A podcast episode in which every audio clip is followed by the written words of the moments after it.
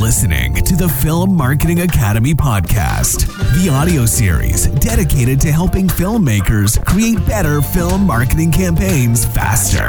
Join your host, Pascal Fintoni, for what promises to be an exciting and intriguing voyage of discovery filled with advice, stories, and film marketing ideas. Thank you for tuning in. And now, on with today's episode of the Film Marketing Academy podcast.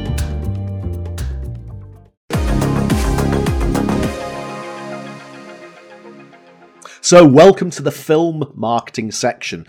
Now, Pascal, this week, if it's all right with you, I'd like to talk about Bond 25, or as it's going to be known, No Time to Die. Now, I have to tell you, I have to tell you, one of the consequences of lockdown was that me and the wife decided that we were going to watch all 24 of the existing Bond films back to back over a period of nights. In fact, I don't think we did it every single night. We've probably had one Bond film and then a night off and then another Bond film. So it took us getting on towards two months to get through all 24 of the films. Not two months, a while, a while. I can't do the maths. It's too too early in the morning.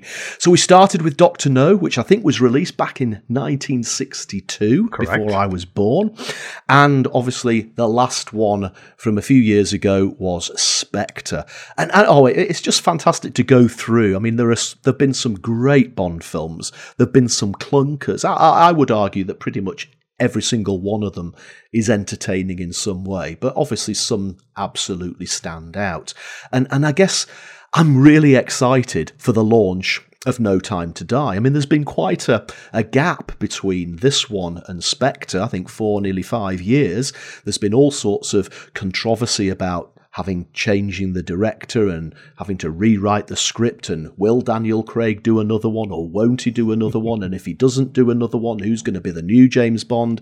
And even though he has done another one we're still having the speculation as to who the next James Bond will be. And will it be a female? For goodness sake it I think they can they've, they've got away with Doctor Who because Doctor Who isn't human but we'll we'll have that conversation another day.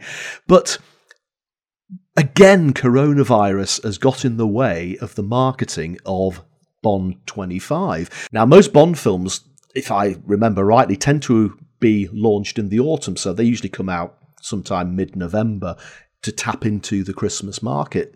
Funnily, this particular Bond film, No Time to Die, was scheduled to be launched in April of this year.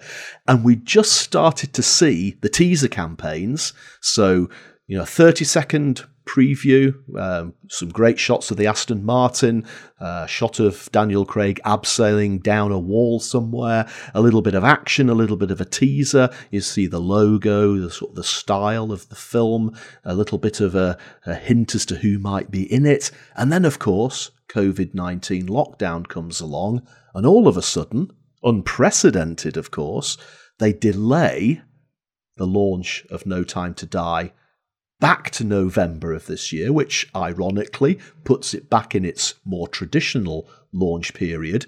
And the marketing has effectively been stopped just as the campaign was getting started. So I saw teaser trailers, I saw um, billboard um, adverts outside shops, and then there was the longer two and a half minute trailer, which was incredibly exciting. Um, but now, of course, everything's just gone dead.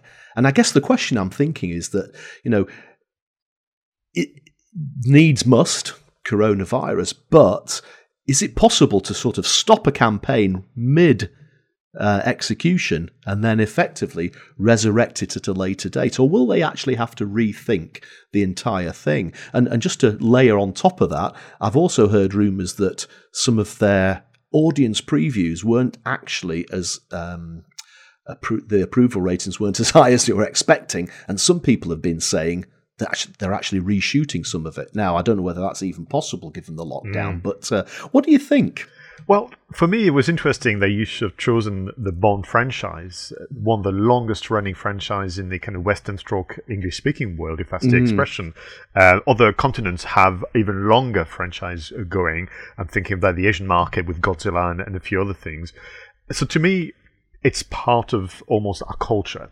And back to your your thing about the event uh, every um, every so often is the Bond movie that almost tie over the summer blockbusters and the Christmas movies. In between, you have the Bond movie, which is still for, I think, for families in general. Although some of the, the latter one with Daniel Craig have been very, very dark and I think more complex in terms of character arc and development. But to your question about campaigns being stopped and starting again, whilst there is a context and the public will understand why it has happened, what they can't do, surely, come September, October, should we be allowed to go to the movies again with um, you know all safety measures in place, they can't just reserve the same trailers and the same teasers. So, from a um, work point of view, I think the marketing department, which I'd love to sometime be a fly on the wall, you know, we're, we're going to have to rethink their strategy because um, so well, we're seeing that.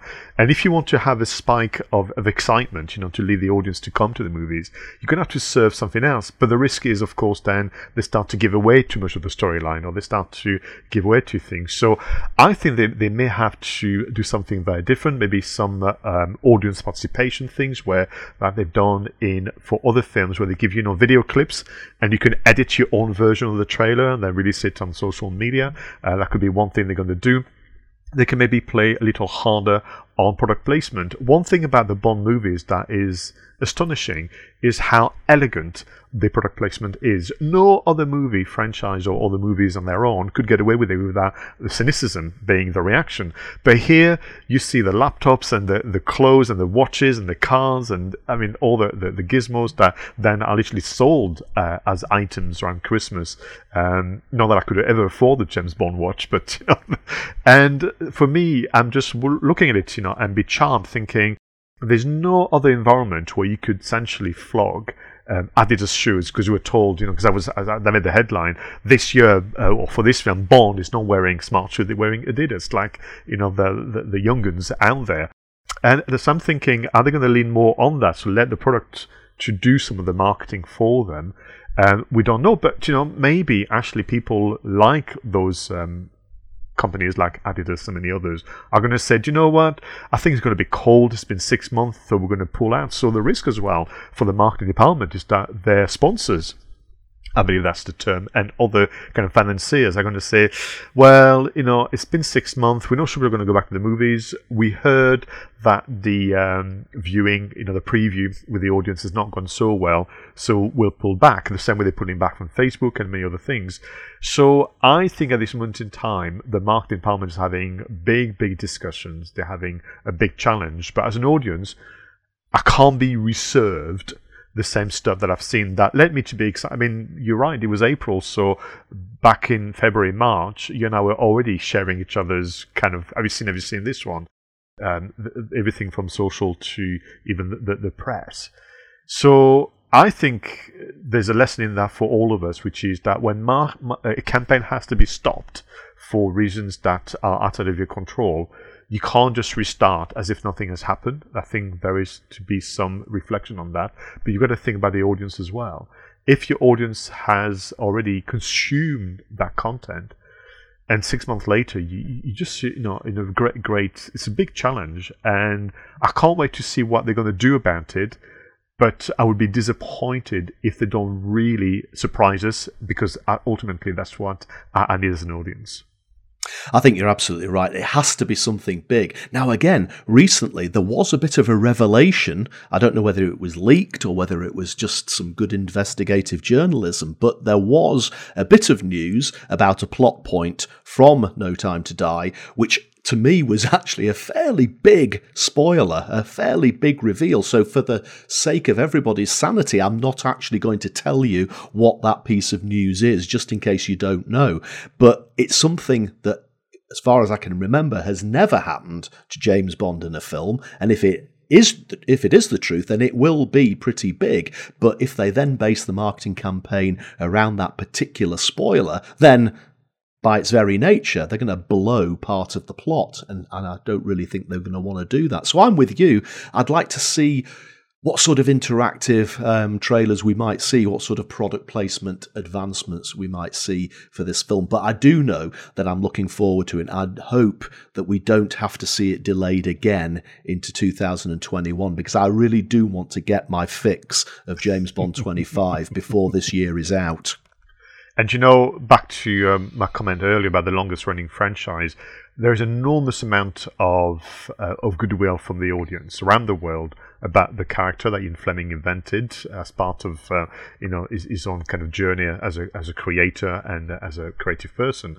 And so I think they can bank on that, but they shouldn't take advantage of it. They shouldn't kind of rely on the audience goodwill. Continue to do your job as storytellers and impress us and help us restart with you this um, you know, the lead up to the movie release, um, because otherwise it, it, could become, do you know, that lackluster um, kind of um, sentiment with the last Star Wars movie. The last Star Wars movie should have been the biggest event in cinematic history, and it wasn't.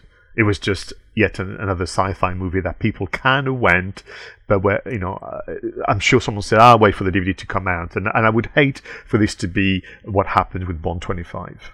Yeah, you're absolutely right. That Star Wars movie, it made me want to flip the switch on the gear stick, press the button, and eject from the cinema.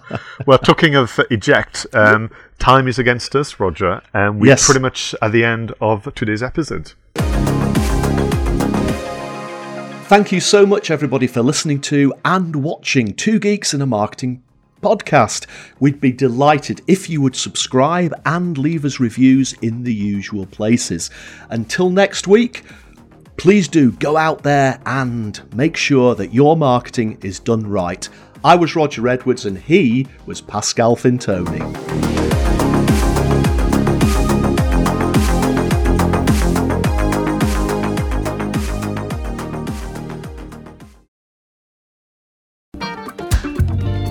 You for listening to the Film Marketing Academy podcast, the audio series dedicated to helping filmmakers create better film marketing campaigns faster. For more information about our film marketing consultancy and training services, go to filmmarketingacademy.com and book your free discovery video call. And if you haven't already, don't forget to subscribe and follow your host on social media for more updates.